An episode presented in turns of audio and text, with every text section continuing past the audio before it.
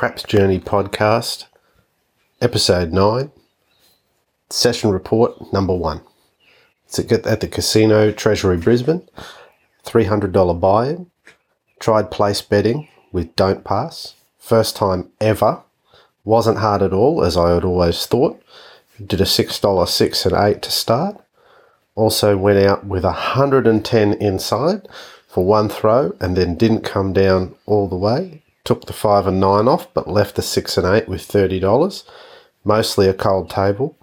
Only one shooter made two points. Didn't follow the trend as I saw it was cold. Only had 45 minutes.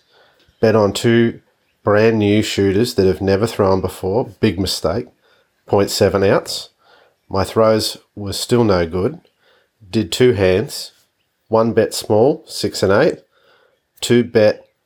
The second bet, 110 inside, hit two places. Must come down after the first throw. There is plenty of time to come down.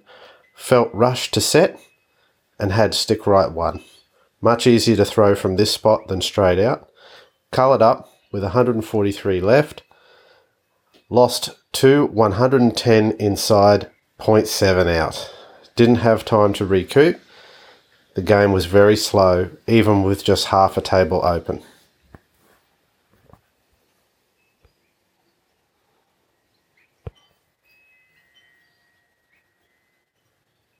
End of report.